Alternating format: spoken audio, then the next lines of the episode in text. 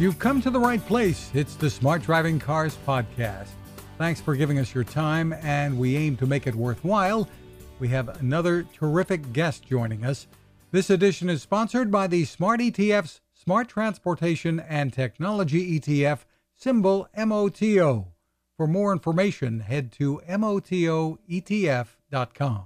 I'm Fred Fishkin, along with the Faculty Chair of Autonomous Vehicle Engineering at Princeton University, Alan Kornhauser.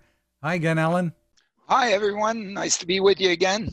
And with us this week, the founder, president, and CEO of SAFE, Securing America's Future Energy, Robbie Diamond. Thanks for being here, Robbie. Hi, thanks for having me. So nice to have you, Robbie. And we have to say we love the aquarium behind you. It's oh man. Robbie, you've got a new report coming out that we're going to focus on. But first, let's give the audience a bit of background about SAFE. You're celebrating 15 years this year? Uh, give or take. You know, it's like uh, birthdays. You don't like to talk about how many years it's been. Yeah, I've had 38. Going down. tell, tell us a bit of background uh, about the yeah. organization. Absolutely. I mean, SAFE uh, started in 2004, 2005, and really our core mission was to um, end oil dependence for economic and national security. That was the original mission statement. In 2004, we're fighting two wars in the Middle East, so the proximate cause uh, of oil, um, really the fuel that makes the world go round. Uh, we've got a global war on terror, and I just couldn't believe that we would have our foreign policy and spending such uh, lives, blood, and treasure of the United States. Um, you know, really, uh, in many cases, having to compromise our own values on on a commodity that we need to, yes, run the modern economy, the uh, blood, the lifeblood of uh, of this modern economy. And so, I wanted to do something about it. So, I was able, you know, luckily to recruit four admirals and generals. I mean, clearly at the time, uh, and still today, we're really the last respected institution and uh, and CEOs of major companies. And our chairman, being Fred Smith, the founder of FedEx, clearly understands the value of oil and uh, in a global mobile economy. And uh, General P.X. Kelly, the 20th Commandant of the Marine Corps. And that was our mission. Now, over the years, and we've been involved in both uh, the intellectual side of uh, of uh, of ending oil dependence, but also on the solution side, legislative, regulatory. And oil is really a problem in transportation where we have one fuel one fuel source in all transportation. It is it is it. It's uh, we're a hostage to it, and it's a global market that is incredibly volatile as we we constantly see. And we just wanted to solve this problem, and have, and we're not technology dependent. We're not you know we don't exist to promote one thing. And over the years, have really not only looked at uh, fuel economy and uh, efficiency and been for that, but really looking at electric vehicles, you know, whether they be uh, battery and then or hydrogen, uh, so we can diversify fuel sources. But then now, as we'll talk about today, looking at how connectivity, autonomy, shared, and electric all fit together. And to use a military term, um, you know, because we have a lot of military people around, are a force multiplier, and that each one can work together to have broad social benefits. And so it's not just about oil dependence. Yes, that is our core mission, but we believe that bringing these technologies together can have so much more, as we'll talk about today, societal benefits. And that's why that is what we stand for, uh, making this happen as quickly as possible. You're formally uh, releasing a report in the coming week. Uh, titled Fostering Economic Opportunity Through Autonomous Vehicle Technology. And you'll be holding a, a virtual event surrounding that. Tell us a bit about it. Yeah, so you know we're very excited about this, and and I have to uh, thank Alan for uh, the, the great professor for uh, really being at the forefront of showing how autonomous, connected, shared uh, uh, vehicles can uh, help people the the disadvantaged, economically disadvantaged, the low income people um, get to a job. You know the, the the the one the one most determinant of economic upward mobility is actual mobility. So both for a job, but also, you know, just think about life, um, getting to doctors, getting to grocery stores. Like if you can't in our car culture, don't have a car, you either have to spend money that you don't have, making it unaffordable. We'll talk about that. Or you are, you know, relegated to, um, you know, not being able to, you know, see your potential, find a job, have upward mobility. And so we were looking at this and uh, and uh, wrote this paper. And uh, on July tw- on July 16th, I probably should have started with that. At 2 p.m., we're having uh, we're releasing the paper. We're having an online forum uh, with a few people. Courtney Ehrlichman of the Ehrlichman Group. Uh, she was at Carnegie Mellon University. Dr. Richard Ezike of at the Urban Institute, and Dr. Kornhauser himself. Um, and so go to our website, secureenergy.org. Um, I think you guys are going to publicize it, and we'd love to have people uh, tune in and, and listen to this really, really important topic and, and actually incredibly timely in a post COVID world because we see who the frontline workers are. We appreciate um, how getting somewhere is both has to be safe and affordable and convenient. And maybe this is a part of that solution going forward. Well, let's let's get into the paper that you're coming out with uh, a, a, bit here. It analyzes how autonomous point-to-point transportation holds the potential to reduce inequities for low-income communities, as you've been pointing out. And you're saying that current transportation options really aren't anywhere near good enough. Yeah. So, look. First of all, let's just say this about the automobile it's uh it's it's an incredible invention. It's created the modern world as we know it incredible wealth. Like this is not an attack on the automobile. I mean uh, but at the same time especially in america we've created um, you know a culture that's very dependent. And uh, where you live helps determine as i said before this sort of social upward uh, mobility. And so not only in urban areas but increasingly in suburban areas. We see suburban poor we see urban poor and and, and the truth is, is that without a car, uh, it is very uh, hard to uh, find jobs. So uh, you know, over seven jobs are not within 90 minutes of like a bus. Um, you know, and and within 45 minutes, uh, you know, also incredibly uh, low. Um, and as I said before, medical appointments, childcare, everything else. So not only do you not have the right routes in many cases, you also, uh, in, in many cases, um, you know, it doesn't run at the hours that people, especially in low income areas or low income people, need, right? If they have two jobs and they're working off hours, um, it's very, uh, very difficult for them. Um, you know, another thing is it's actually quite costly for society itself. You know, we subsidize uh, most rides. Um, our bus system, you know, only about uh, 40% or less actually of the ticket price pays for the actual transportation of the operating costs. So everything else is being picked up by government.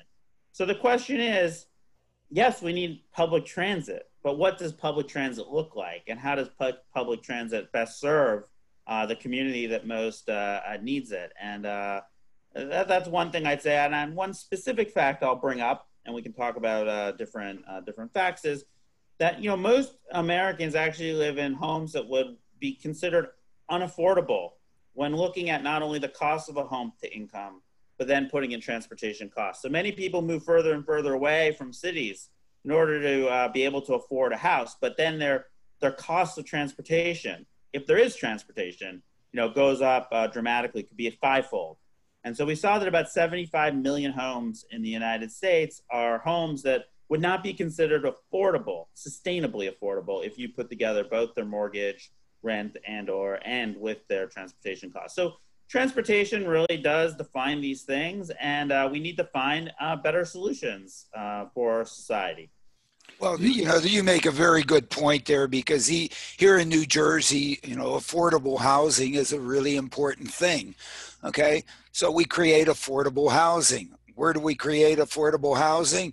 On cheap land. Where's cheap land? Nowhere near anything. So all of a sudden, you've created affordable housing, but you haven't created affordable living because of the transportation costs that you put on top of it. And then you say, well, oh, we'll have a bus. Let them, you know, go when the bus goes, go where the bus goes. Well, oh, yeah, who wants to live that way? I mean, it's not the way we end up living. We have this great car that's been created for us. We can go at a drop of a of, of a hat. Uh, we can go. We can go to wherever we want to go. Yet all these folks, we say, oh no, you have to go when we provide it for you where it goes. I mean, come on this is this is not not really creating affordable living. And and really the, to me uh, you you pointed it out very clearly. The real opportunity here is to take mobility and allow it to sh- allow that mobility to shape itself to what people really want where they're coming from where they're going and provide that in an affordable way yes, it's going to take sharing. It should take sharing. We've got to deal with this COVID stuff with respect to the sharing. We'll get to that. We'll deal with that. But what we really need to do is put that in there, share when we can so that it becomes fundamentally affordable. And that fundamental affordability then gives the opportunities and all the things that you talk about. And that's that to me is the key opportunity of this technology. And guess what it is? It is transit. What is transit? Providing mobility as a service to folks why should you provide mobility as a service at, by some designer who designed stops and we shall run only and it should run uh, every whatever? Why not provide it so that in fact it's a system that in fact can respond to what the customer wants? These folks are customers. We should treat them better. I would just you, like I said, uh, we learned so much from you, so it's hard for me to. Uh, no, no, no. I, we, no, we're all working on this. We're all working on this. I mean, no, I, I, I we're going to agree a lot probably on this uh, on this podcast. Um, so I would say that um, you know the, there's another stark choice that people have, right? So they do buy cars because that's how you get around, and and and that's understandable. But they're unaffordable. So you know, seven million Americans. Yeah, but but they do buy cars. What's there? One per family. So what? The little woman gets to stay in the kitchen, barefoot and pregnant. I mean, that's a 1950s concept. That's not a, a, a 21st century concept. That's not an equality concept. That's not an, a, an opportunity for everyone level playing field. The children don't get to go. The seniors don't get to go. They have to be schlepped and chauffeured. Come on, that's that's because you can only get one. And then when you get that one, it has a broken tail light.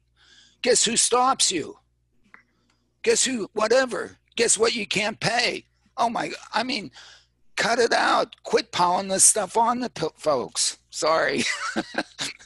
well, I mean, that's the point. They're, they're making uh, choices. I mean, you know, it costs uh, low income people uh, $50 to $500 more, even just for insurance and other things. So even the cost of that personal mobility is more. And as I think, you know, Alan said, you know, this is about getting someone where they need to go point to point in an efficient way and a cheaper way, both for themselves, but also for society. Absolutely. Governments are spending so much money on in somewhat an insufficient service. So I'm not, look, we have to get there. Technology has to be invented, but we need to be thinking about this use case, which can be so important and helpful to uh, to to all of us and to these and to people.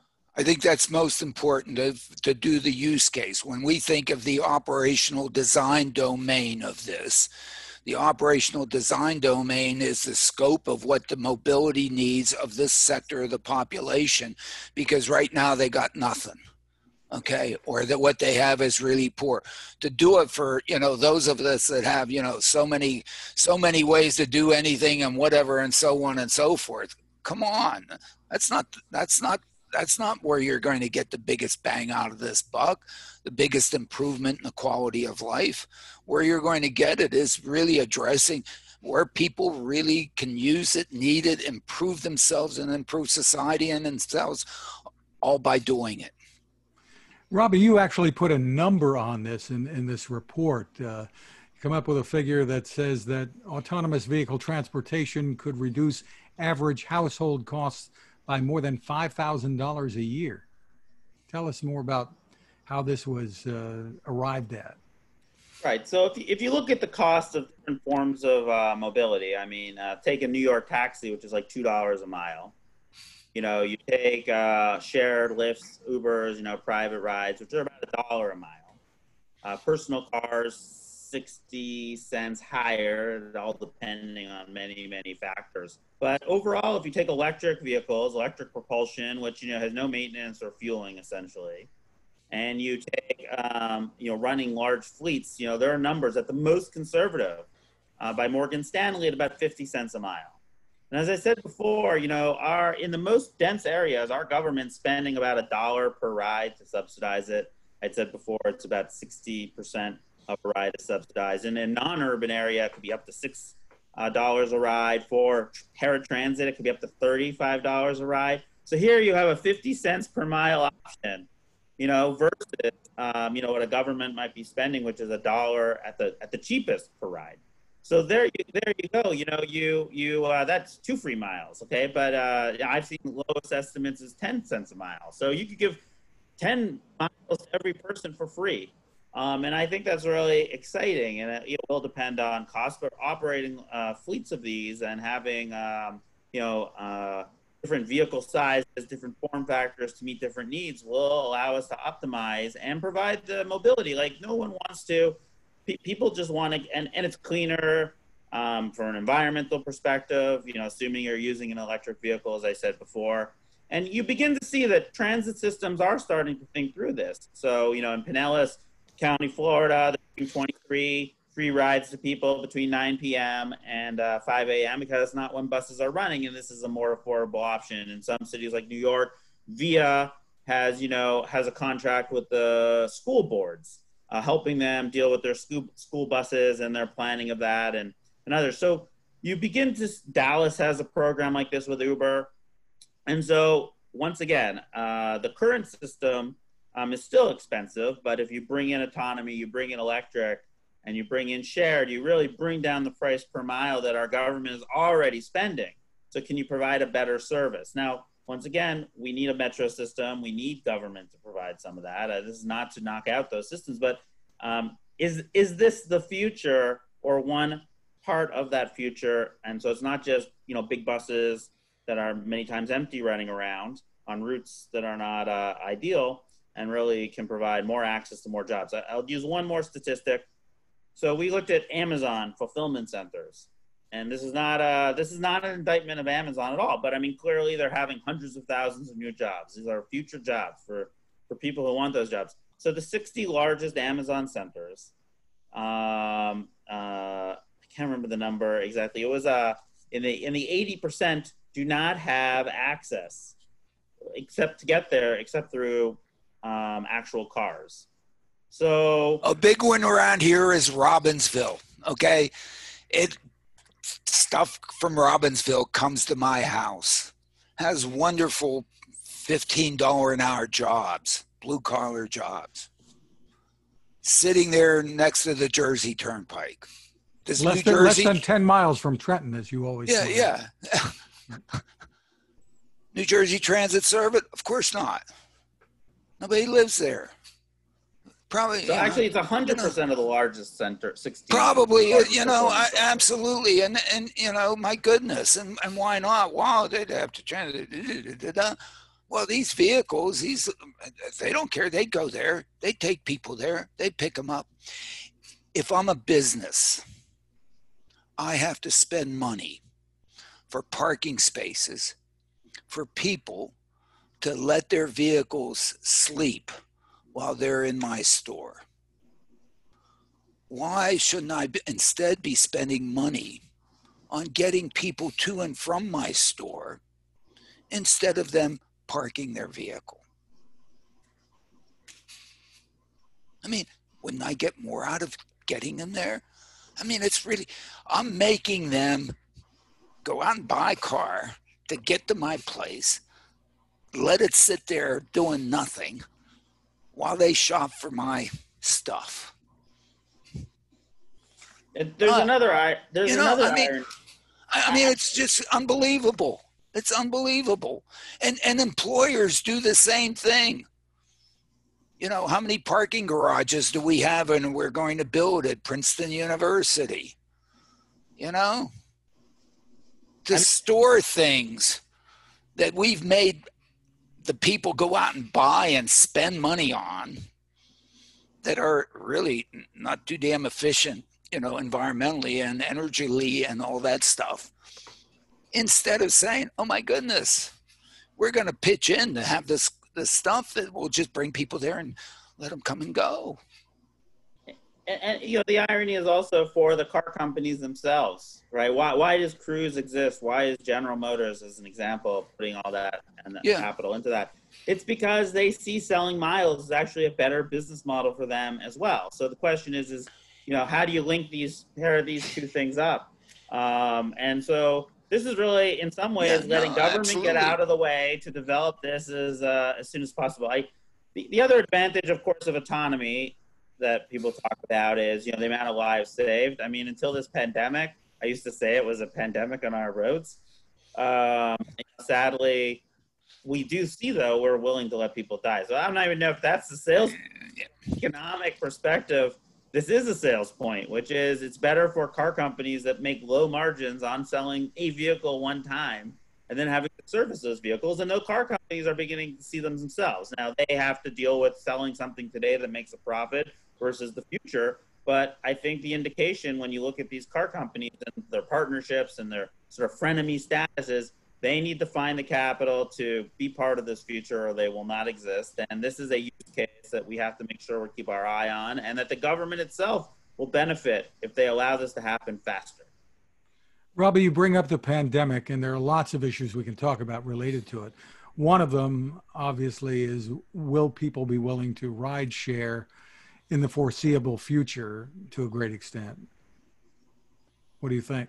Yeah. So, look, I, am not going to be one to. Uh, first of all, we saw the importance of what we call now frontline workers. Right? People go to our grocery stores. The the nurses, um, or the people who make our our uh, our our our hospitals clean, or the bus drivers themselves. I mean, these people need to be able to get the jobs, and they feel unsafe. If you read many of the stories, we've got stories in the in the paper about it. Look, I, I'm not sure how much you know we're sharing. There will be a lot of sharing, clearly, but you know, there's also a scenario that says that a single pod, occupant pod, being able to get a single person point to point, is also cheaper than uh, loading up people into these vehicles. So yes you, you don't have to have 50 person vehicles. You can have point to point transportation. You can put many people in. But, you know, if we did not have a, photo, uh, a federal motor vehicle safety standard, an FMVSS, that allowed us to design from the ground up in materials, in size, the form factor, everything, taking the full advantage of electrification, taking full advantage of autonomy, we could have a very different uh, system. Look at micro mobility, these scooters, which have been around during the pandemic, right? People have been using them. I mean, there was a moment where someone bankrupt because they couldn't do it, but right now, uh, Revel, which has an electric moped, um, has provided free um, rides to uh, these frontline workers, and, and you see them all around Washington D.C. Now, are they not the future? You know, if this was autonomous and like one person sat in it and it was cheap and small, um, and used our bike lanes, which could become micro mobility lanes. I mean, the, the point is, is in the last less than 10 years due to sensors, batteries, big data, and everything else that we see going on. This is the next place to be disrupted. Some people, you know, maybe thought uh, got too excited about it, and now they they're, they're, they don't think it's exciting enough. But I, I don't see anything that's changed. This is possible. Mobility is the most important factor.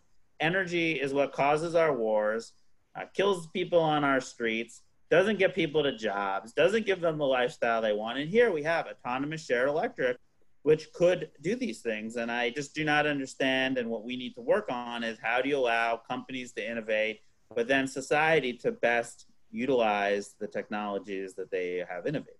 And vehicle sanitizing is a, a, good business opportunity. Yeah, I, I, I, think with respect to the design of vehicles, especially with respect to an uh, electric vehicle that, that doesn't need the transmission and the same drivetrain sort of things that, that the internal combustion needs, one can design a vehicle that has compartments on it that in fact you can't separate folks and in fact you know and have separate air supply circulation and all that if if things are really you know such that uh, that people don't want to get close to and somebody else anymore i just don't know what kind of what kind of human being that that becomes but maybe that's what we evolved to um, um, uh, we'll wait and see. But but certainly, I think that can all be designed on top of this. it's called a skateboard, which is four wheels, electric motor, and and and the the uh, system that's that basically um, uh, controls it safely to get from A to B to C to D to E to F. Uh, you know, I mean, um, I think that's straightforward. But, you know, our regulatory. I, I don't know if this is important, but you know, our regulatory environment is kind of constricting um, in this area. It's one of the things that need to open up, and we we actually, as part of a proposal for stimulus, you know, right now car companies can only build 5,000 cars that they consider quote unquote exemptions, um, which allows them to redesign and rethink. And if you gave them a 100,000, they could retool their factories in preparation for, you know, this future, you know, rethink like putting people backwards and facing them backwards or, you know, taking out components that they no longer need. And I do think it's a very important part. Like if you look at what Waymo is doing, and you know, total kudos to them. But in the end, they've taken a normal car that weighs the normal amount, and they've just put a sensor on top because that's not regulated. What the car itself is so regulated.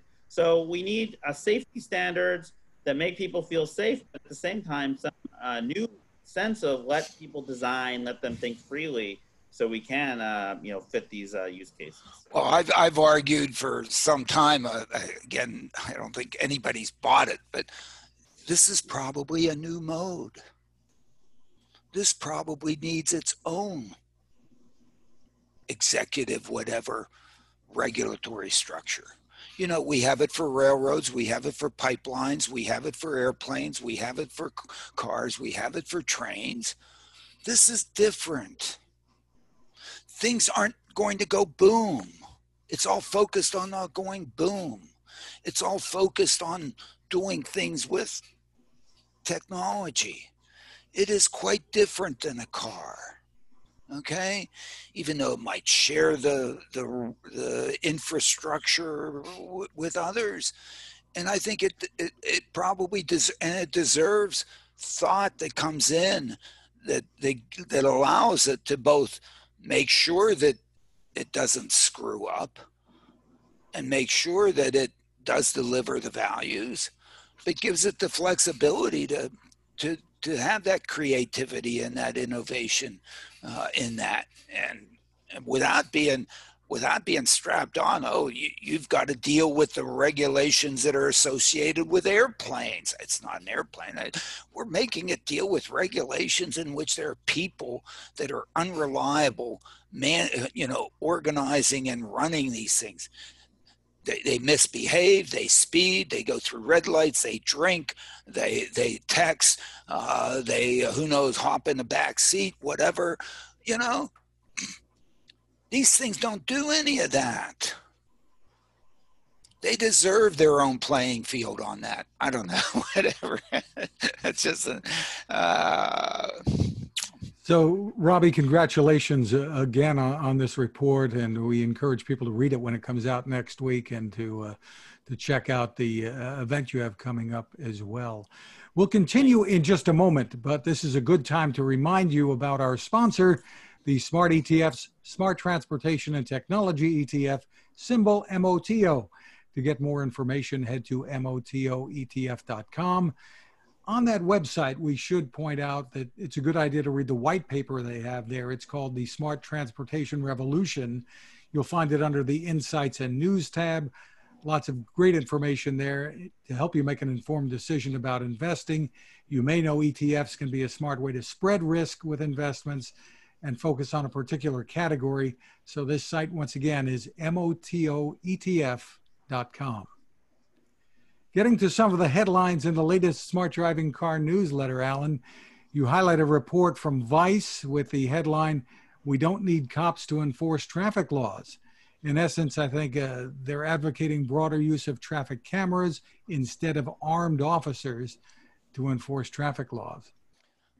Yeah, and and of course, you know, I don't know if all, any of us really like to, to be watched, and uh, and every time we uh, we sort of uh, go a little bit out of bounds, we're gonna we're gonna get um, get a ticket in the mail, and so that's kind of the the uh, you know sort of oversight problem that's associated with technology. I guess my main point is is why do the the people that pull us over and give tickets carry guns. I mean, Bonnie and Clyde, uh, you know, they were, they're not, are, are they really on the roads these days? Why are we doing that? I mean, we do, we do so many things that, that end up piling on to certain folks that they can't get on from under, uh, under it, you know. Uh, Princeton police, uh, you know, pull over people because they there's a warrant out because they didn't pay some fine someplace in some other jurisdiction. Who knows what? Maybe they had a, a tail light out and they got a ticket and couldn't afford to pay for it and all of a sudden now there's a warrant and and now our police are pulling them over and arresting them and piling it on top how do people ever get out from under this stuff Okay, and really, I mean, uh, uh, traffic enforcement is so important, uh, and we got to, you know, be ready with guns. I mean, I mean, don't we need to rethink? I mean, isn't it? I guess really it's a like different getting mindset a parking that you're talking about. I, I think it's a di- to me it's a different mindset. Why do we have people that are so trained, so well trained in being responsible and carrying all this stuff with them, then passing out a speeding ticket. I mean, really? It's a traffic ticket. It's a parking ticket. Have a, have, have, I don't want to be condescending called a meter maid. I mean, have someone who, I, I don't know. I, it just, it, it amazes me. This is now the big, uh, you know, um, uh, criminal thing that somebody does that we now need this whole criminal hierarchy to be then dealing with this part of our society. Uh, we'd be a whole heck of a lot better off if we, you know, put the intelligence in the darn vehicles, let the intelligence do it. It won't speed. It won't go through red lights. It, it, it won't uh, it won't tailgate. It won't do all the things.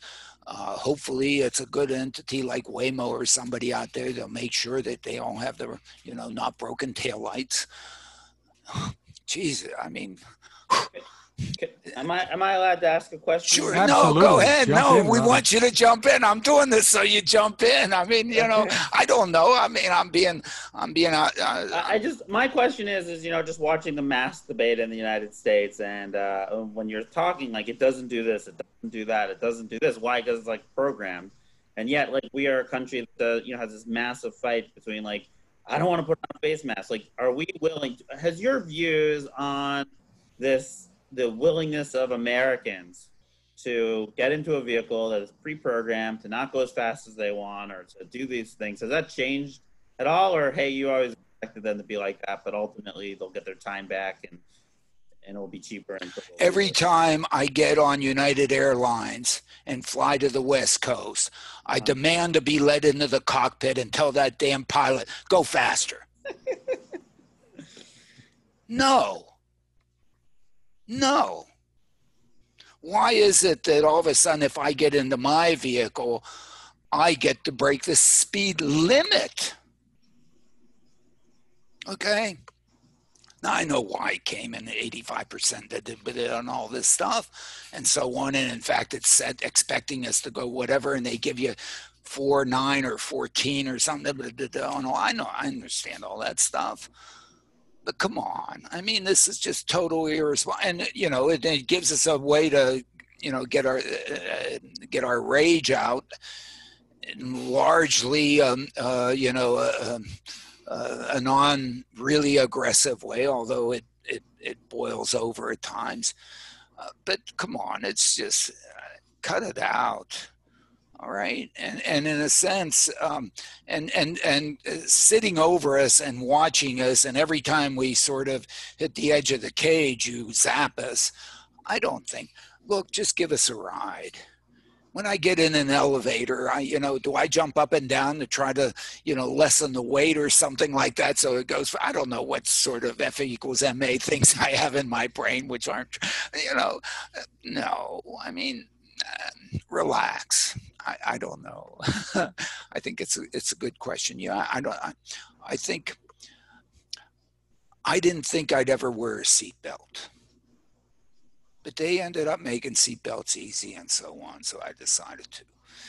a lot of people have motorcycles who say they won't wear a helmet. Okay. Okay, you know, make the call. All right, I guess. But in a sense, is that is that only the only reason why somebody has a motorcycle to not wear a helmet? I think they're getting something else out of a motorcycle than not wearing the helmet. Okay, and and so uh, I think I, when I get into a cab, do I really, or into an Uber, do I tell the Uber driver to go faster? Right. I might have, but I doubt it. I usually say slow down because I don't trust them or something.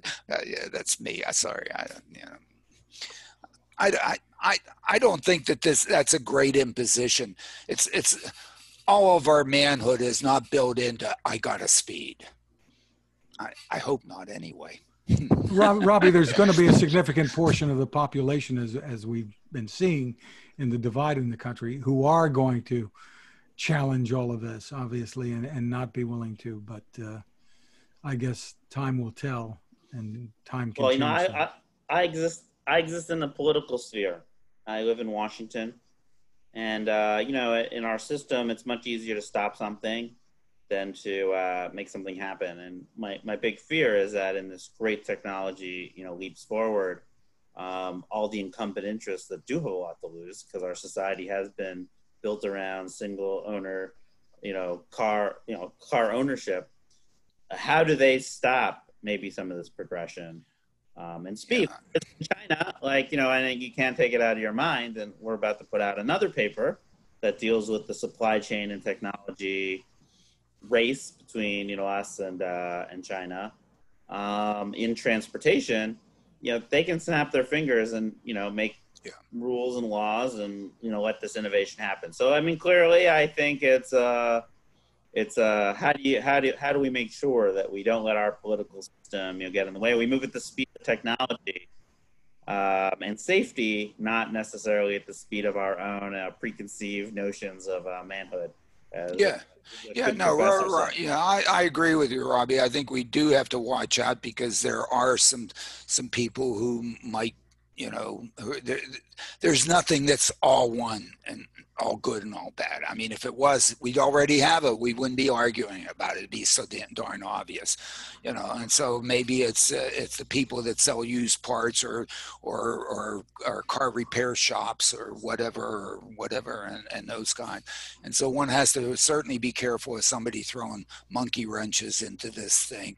Uh, the automobile industry has had a, a, very very good run for the past hundred years of uh, and so on, and they're you know, delivered as you we agree a great product, provided enormous improvement in quality of life for for for a large percentage of the of the population of the world, and so you know deserve all the credit in the world. But, uh, but I think it's time to move on. And we're not saying you have to do this okay it's not going to be it's not it's not going to go all the way over i mean right. we haven't even started to move yet Right. I mean, right now we're still at zero.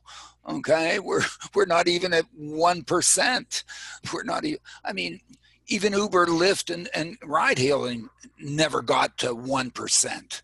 Okay, I mean, uh, so. Um, yeah, though, there, there's room for everybody here, okay, and um, and there's really room to to certainly improve improve it for the quality of life to a lot of folks as as your paper really uh, addresses and and that's really where we should be moving i think at this particular point in time.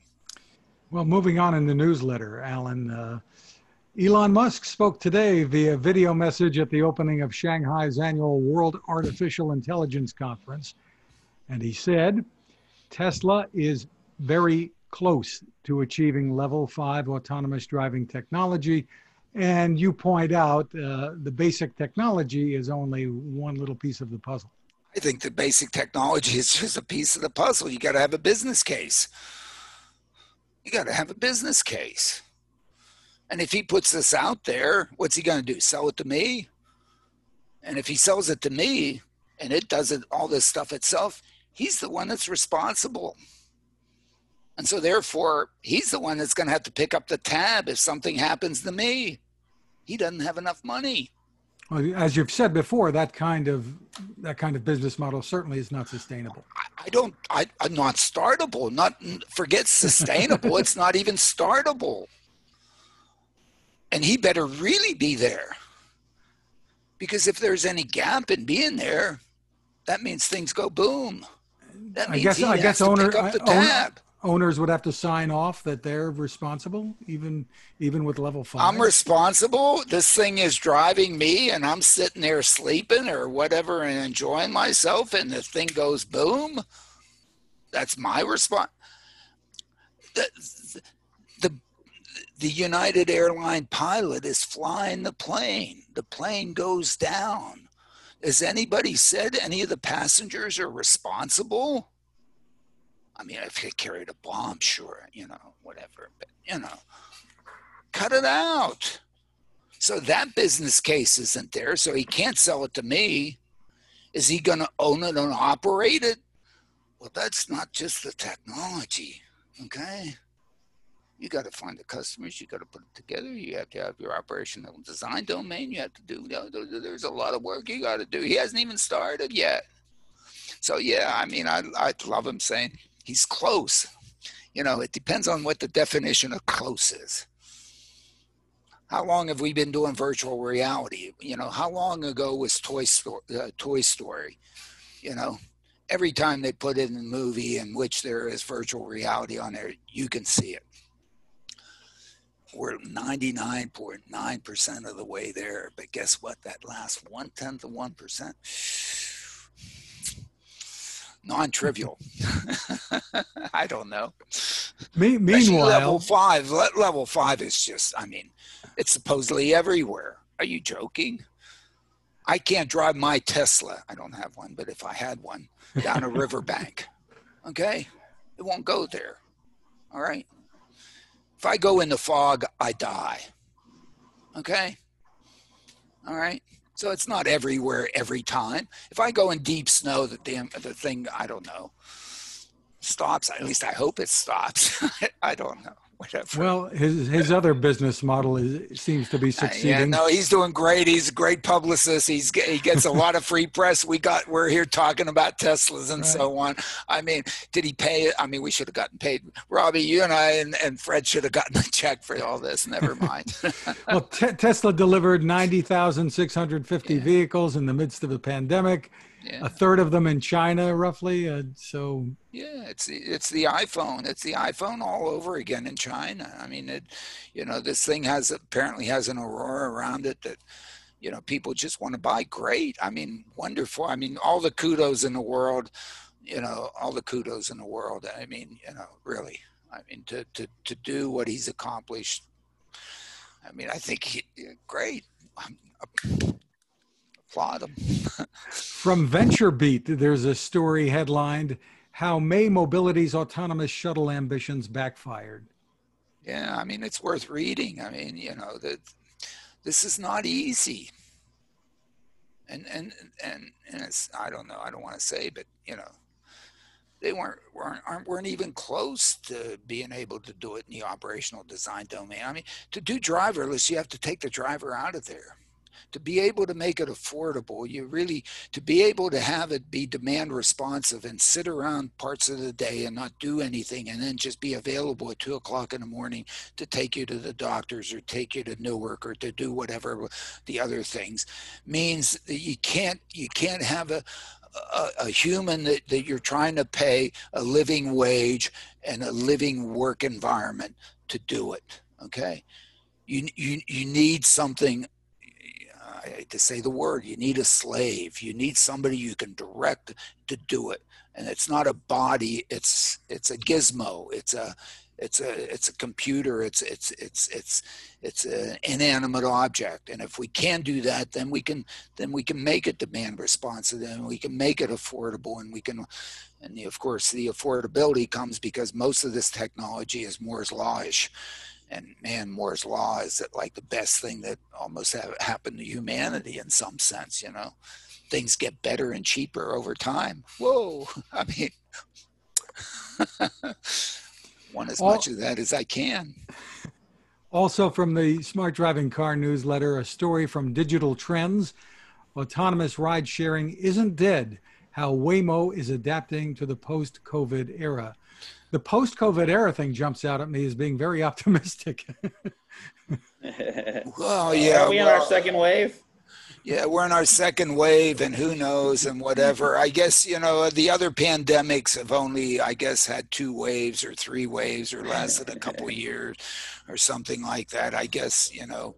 Look, when when the economy is so impacted by this, one one would expect the economy to be to become innovative out, out of some place and and and save it. There's there's just so much value that's being lost out there that you know for by so many people that you know somebody some entities are going to be creative and be able to deal with it i mean uh, um, you know well waymo had stopped their their service in arizona for some time then the, the announcement weeks ago that they were restarting it and now i'm wondering i'm seeing all these headlines from arizona that's probably the worst place or one of the worst places in the country to be so you wonder what what they're doing now. Yeah, yeah, no, I mean, and and the article really didn't divulge all that much. So uh, you know, it was it was really light, but I, whatever. um, yeah, uh, one doesn't. Look, the the good thing is is is I don't think this this really sets back the technology. Why? Because the, key part of this thing, besides the business case, is really getting, getting the technology to work. By work means is that it can actually do the things that we say it's going to do in the operational design domains and do it safely. And and guess what? The folks that are really working on that can work remotely because it's all code it's all code and it runs through simulation and, and they have enough data out there really uh, to be able to run it. you really don't have to be out there and if they're not going from whatever generation x uh, to generation x plus one of this thing you know that always takes massive uh, you know uh, personal computing writing code efforts and sitting there and all that is probably going on more efficiently uh, if people actually look at it than it was before the pandemic. So as I look at that, all that piece of it continues to progress. And so as soon as we get out of this thing, people are going to be there with now we got the solution. We have to make the business case work and we still have to work on that sucker. I had a call this morning with the folks in Trenton. We are we are continuing to move forward to make the business case there to to to have a start to provide that this kind of mobility in a community that can really use it and have it be be welcome. So all that stuff is still going on in the background in the uh, during this pandemic. So, I, I let me. I'd add something else, which is you know I think the pandemic, in some ways, you know uh, the way we get our goods. So you know we're talking a lot about people delivery, but really goods delivery, and it really showed not only the demand side has gone up, but this idea of contactless delivery has changed people's perception. And so I think that. Um, you know, as as uh, as Alan said, you know, it's like you develop it for the goods delivery now, where there is, you know, this sort of new potentially big business model where public buys into it. It's totally transfer transferable ultimately. yeah, you, you, we we we have uh, Amazon buying Zoox. You know that, that, that to me is such a big thing.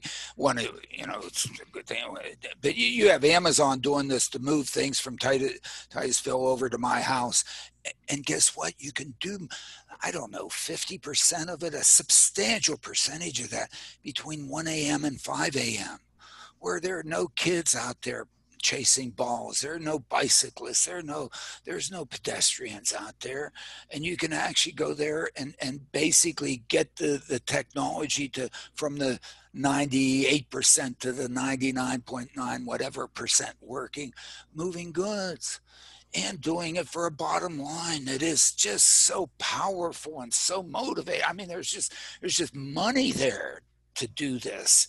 And, and and for everybody's value and then all of a sudden when you come out of this thing on the other side it's not available to move people during the day i mean it's almost easy in a in a in a post covid world you know people say well, what habits will change which will come back and you know i think delivery uh, is definitely going to change, and I don't see any reason why people would go back. Uh, they've already created their systems, they've got their reservation slots, they've done all these things. So I think uh, it's this use case that we see, yeah. unlike people who might, you know, not they might go back to their old habits uh, in their where how they get around what they do. But for this, I, I just don't see. I think this is the use case where we do see you know change that will be permanent, and you know we have to figure out how to get people as many goods as they want front doorsteps without all that traffic congestion, environmental costs, and everything. That that can, continues the economy going. Somebody has to put this stuff together. Somebody has to make it happen, and it's easier to do technologically,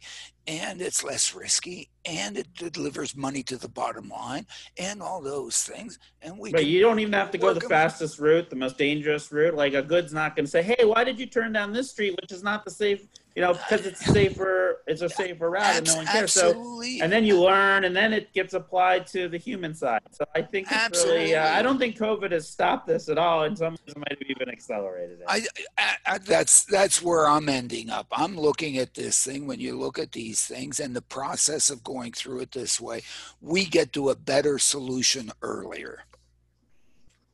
Hey, it's not bad. Hey, that that's a heck of a silver lining you know, I didn't, you know, it's tough to find silver linings in COVID, but this may very well be a silver, silver lining in COVID. Well, I got one. I got one. I got. I got to give you a quick silver lining. I okay. Yeah. My my daughters. Yeah. Have uh, because they couldn't go to camp, we came up with this idea that they would demolish and remodel a bathroom from scratch in our house. So my high school daughters are uh, that. There's a silver lining. I'm gonna have an amazing bathroom because my daughters couldn't otherwise go to camp so I'm giving you my one silver lining and all this terrible death, destruction, and economic uncertainty. That sounds like it's good for your your economic certainty, actually, Robbie. I've asked for them to stop banging for the next for the last uh, 45 minutes. Terrific. And that that whole Amazon Zoox thing is hopefully going to be the topic of our next live discussion or debate. Yeah, oh, wow uh, coming up within the within the next couple of weeks. We'll have a date soon, I think, for that, right? Yeah, yeah, we're looking to do that. I guess a week from Tuesday. Uh, but um, um, uh, yeah, I think it, I think it's it's really worth thinking about and and and really glad. That, I mean, Amazon, of course, they've been working on this. It's it's fundamental to their business model, free delivery. And, and it's just cost them money. Oh my goodness, if they can come closer to actually doing it for free, all that money drops to the bottom line. I mean, you know, and God knows Mr. Bezos needs it, right? So. I, of course, and, and uh, we uh, class of '86, and we are here. You know, anytime you want to, you know, a professorship, what, uh, we we have a new name for these discussions. It's called driving the debate. So people can go to drivingthedebate.com to see yeah. what's next and they can uh, check out also some of our previous uh, discussions. Yeah, it, it is a debate. I mean, I, I, look if one of the good things about the future is that we don't know what it what it's going to be. I mean, otherwise it'd be boring. Uh, the fact that we don't know is is a real real, I think, virtue in a sense. It keeps us going, keeps us interesting, and and really it's trying to discuss these things and figure out good ways to to bring about better futures. On that note, that'll do it for this edition. Thanks to our sponsor, the Smart ETF's Smart Transportation and Technology ETF. The ticker symbol for the ETF is MOTO, and more information is available at MOTOETF.com. And we really want to thank Robbie Diamond for joining us. Great thank stuff, Robbie. And uh, people should be reading that paper when it comes out next week. And the website again for people to go to to learn more about uh, what you've got coming up. The uh, the virtual event next week is secureenergy.org.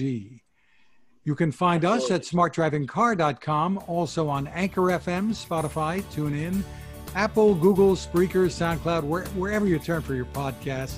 You can get your smart speaker to play us too. You can find my tech reports at techstination.com. I'm Fred Fishkin along with Alan Kornhauser. Thank you for listening or watching, and please stay healthy and safe.